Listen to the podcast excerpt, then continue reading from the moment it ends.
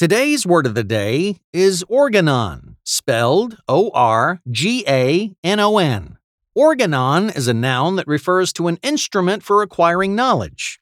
Our word of the day comes directly from Greek. Organon was the title of a philosophical work by ancient philosopher Aristotle. The word is mainly derived from the word organ, as in an instrument or device. Phil's big turning point as a thinker was when he learned to use his computer as more than a device for entertainment, but as an organon, something that helped him learn more about the world around him. Organon is spelled O R G A N O N.